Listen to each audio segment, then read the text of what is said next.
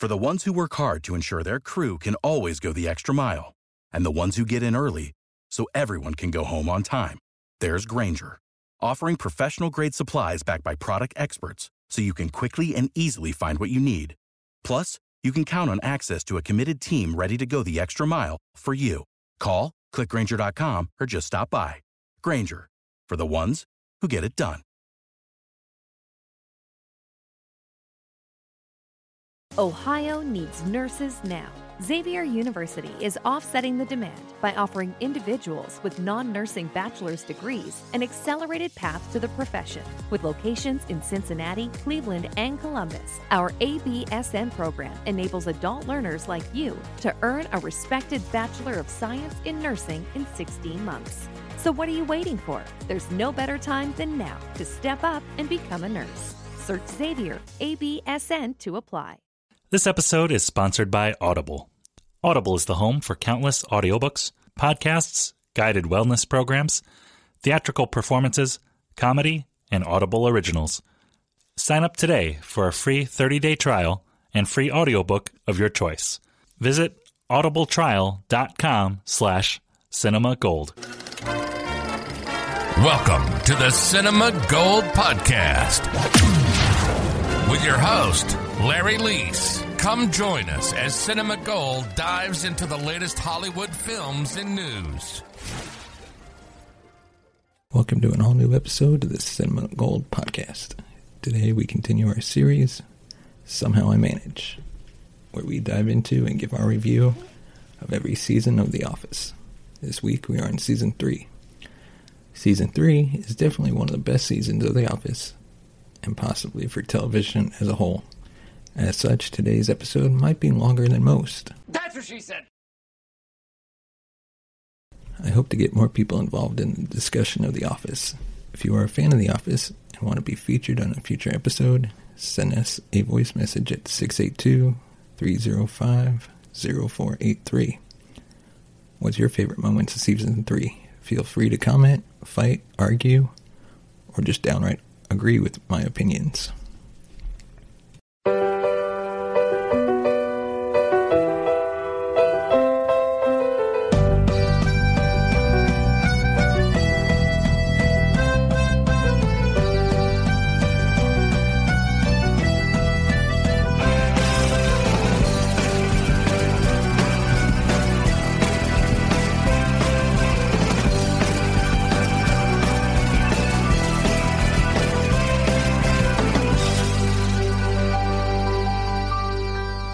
I think the first thing we have to talk about is the introduction of Ed Helms, Andy Bernard, and Rashida Jones, Karen Filippelli. While Karen was written as a whole, season wide arc, Ed Helms was never intended to actually last the entire season. When Gay Witch Hunt aired, Helms was relatively unknown. He was a regular on The Daily Show for a bit and did some other side gigs before landing the role of Andy Bernard. The inclusion of Andy Bernard as the sole remaining member of the Stamford branch merger plotline was always odd to me. I think I've mentioned this before, but I never really saw him as a regular in the cast, even though he persists through each season from now until the end of the finale. We'll get into Jones's Filippelli more during the deeper meaning, but I just want to say now that I think she killed it. She went on from here to Parks and Rec, and then did a ton of other stuff similar to Helms in both series and movies. Season 3 is when Justin Spitzer began to work on The Office. He was a writer, he was credited with both Back from Vacation and the Product Recall episodes as a lead writer. He was also a story editor for several episodes, and then later became a producer, and even a showrunner for the show Su- Superstore. And then on that side of things, as The Office was increasing its popularity, the showrunners continued to get bigger and bigger guests, directors to come on set. In my opinion, this is more about the show's credibility and not so much the, about the creative differences because most of them talked about how they didn't get a ton of creative freedoms. But seeing Harold Ramis, Stephen Merchant, Joss Whedon, and J.J. Abrams in the credits is really interesting. This episode is powered by Poddex. Poddex are unique interview questions and episode starting prompts in the palm of your hand. So whether you're a new podcaster existing broadcaster looking to grow your audience or get more engagement, you're going to want to check out poddex.com.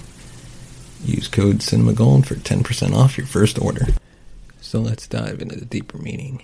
This season is a juggling act of genius that I'm not even sure The Office, let alone anyone else, could ever fully recreate.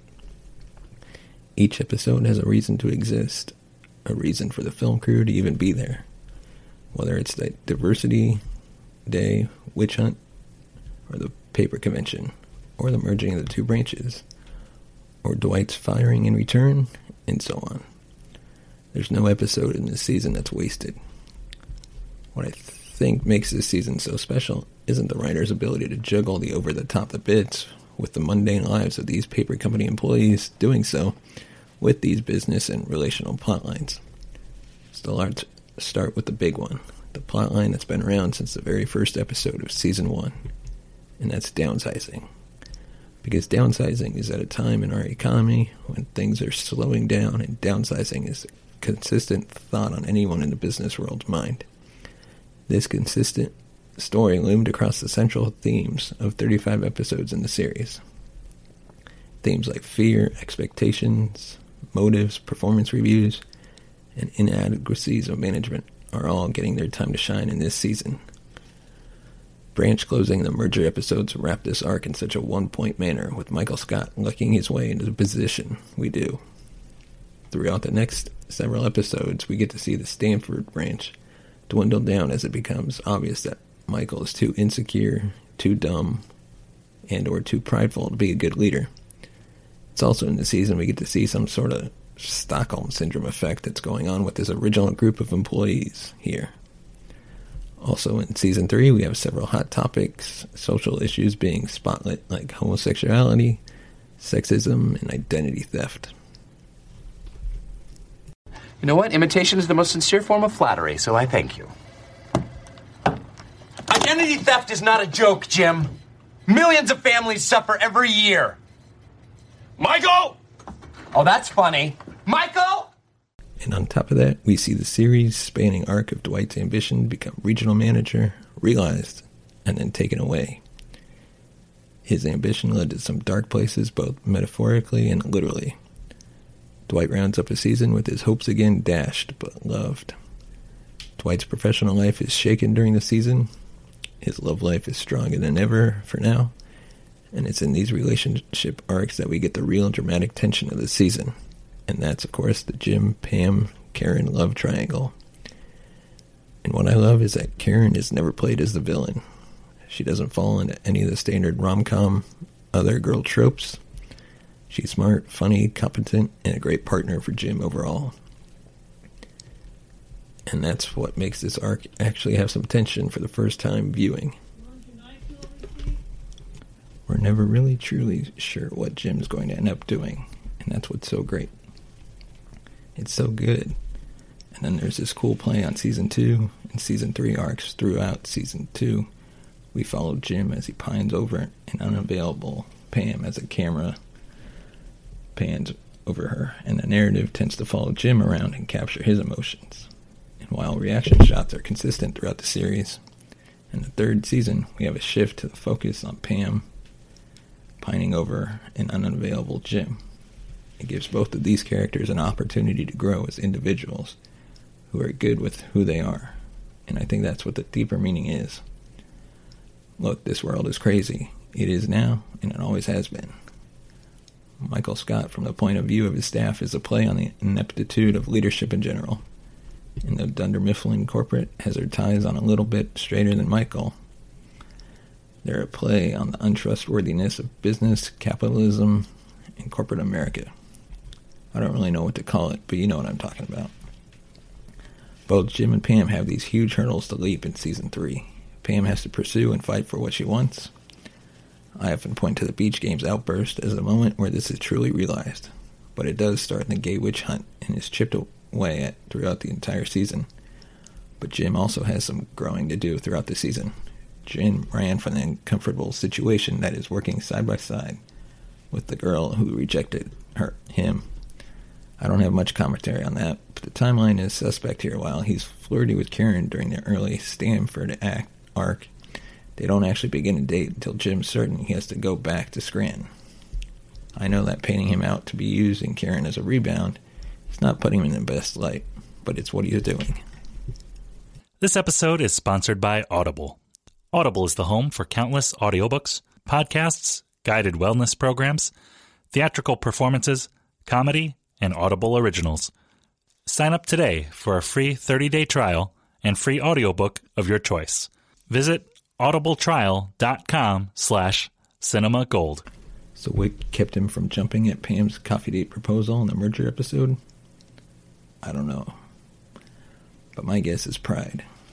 Throughout this season, we get glimpses that Jim is the holdout here. And it ultimately comes down to this moment on the beach when Pam, just like Jim in the previous season, puts it all out there. It's clear throughout the episode the job that Jim is done running from all of this. But back to my main point the world is unstable. Hey, you're unstable. And if we look at these structures for stability, we're bound to crumble. Relationships work in the same way we see the idea of codependence as a bad thing through Ryan and Kelly and Michael and Jan. So the deeper meaning here is that the world sucks and a lot of relationships suck. But if you want something good, be confident in yourself, know what you want, and pursue it. All right, time to hand out some Dundies. This is a time that I've been dreading for the last week. Choosing between anything as the best in this season is really difficult, but that's what I'm here to do. If you disagree, let us know on Twitter or send us a voice message. So let's start with maybe the hardest thing for me to decide the best bits of season three. So at number five, we got Pretzel Day. It's consistently one of the top non Michael Scott related merch topics I've seen out there. There's something so relatable to Stanley's affection with Pretzel Day to think that's why it earned its spot here. At number four is Dwight's failed coup. This is definitely going to be one of my favorite scenes between Dwight and Michael. And number three, it's going to be the improvised gay witch hunt kiss. This scene was made all the more better knowing that it was improvised and everyone's reaction to it has a gleam of realism in it. And number two is the great Dwight, you ignorant slut. I don't really get this one, to be honest with you. I don't know if it's that this bit is so popular because it was repeated in the episode or because it's been repeated so much online. But it's become one of the most iconic quotes of the series, even though it's really an SNL quote, but I digress. And the best bit of season three is the great Prison Mike. It doesn't matter what the product is. Slap Prison Mike on there, it's going to be a bestseller. And this bit was so unexpected, so over the top, so Michael Scott, that it deserves its place on the top of this list. And I'm going to have to speak to these next two categories. So first up, most cringe-worthy moments of season three. Number five is Ben Franklin hitting on Pam followed by Michael's failed kiss attempt with Pam, and Michael's failed proposal with Carol, and then Michael Scott announcing at Phyllis's wedding, and Scott's schooling. And now on to the best cold openings of season three. Number five, which I actually thought was pretty good, was Letters from the Future. It's a great bit with Dwight and Jim it was well executed and so much fun. Number four is Roy Attacks. It's not funny per se, but it's impactful, and it does make me laugh at the end every time. And number three is Pavlov's Dwight. I still recall the first time watching this cold opening and reveling in the pure joy of their shenanigans. And number two, demerits. Dwight is 100% Dwight in this one, Jim is 100% Jim. And I'm 100% in full. And number one is identity theft. Identity theft is not a joke, Jim. Millions of families suffer every year. Michael! Oh, that's funny. Michael! Identity theft may not be a surprise because it's often on the list of one of the most iconic cold openings throughout the entire series, but it's one you can always laugh at. This now leads us into the big one the best episode of season three. And this is where I'm probably going to get myself in a little bit of trouble. Call it a cop out if you want. Instead of ranking these, I'm just going to lay out what I think are the best episodes categorically. First, ep- first up, the funniest episode of season three is Gay Witch Hunt. The laughs are stuck are endless. The kiss is incredible, and from start to finish, the episode is amazingly funny. The most inspirational episode would be Beach Games.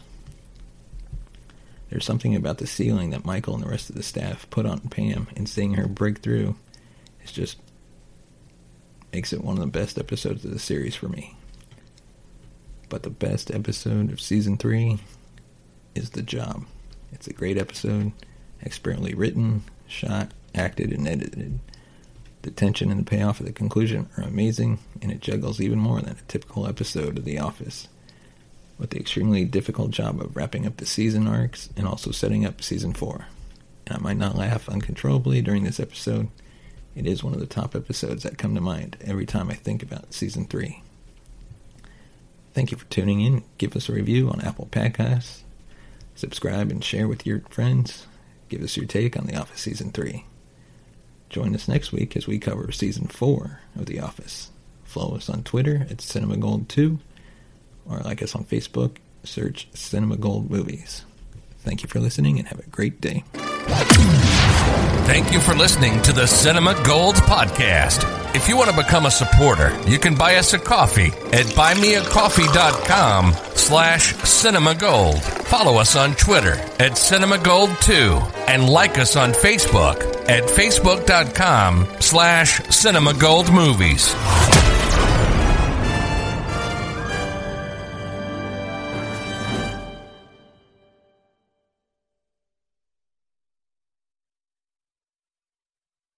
Kroger, we work with local farms right in our own backyard to bring you food that's fresher than fresh. From homegrown watermelon that makes your mouth water to crisp corn picked right around the corner. Come pick out some yourself because shopping for local produce should be as easy as shopping at your local Kroger. Kroger, fresh for everyone. When you're a Boost member, you get free delivery, double fuel points, and lots more. Sign up at Kroger.com slash boost.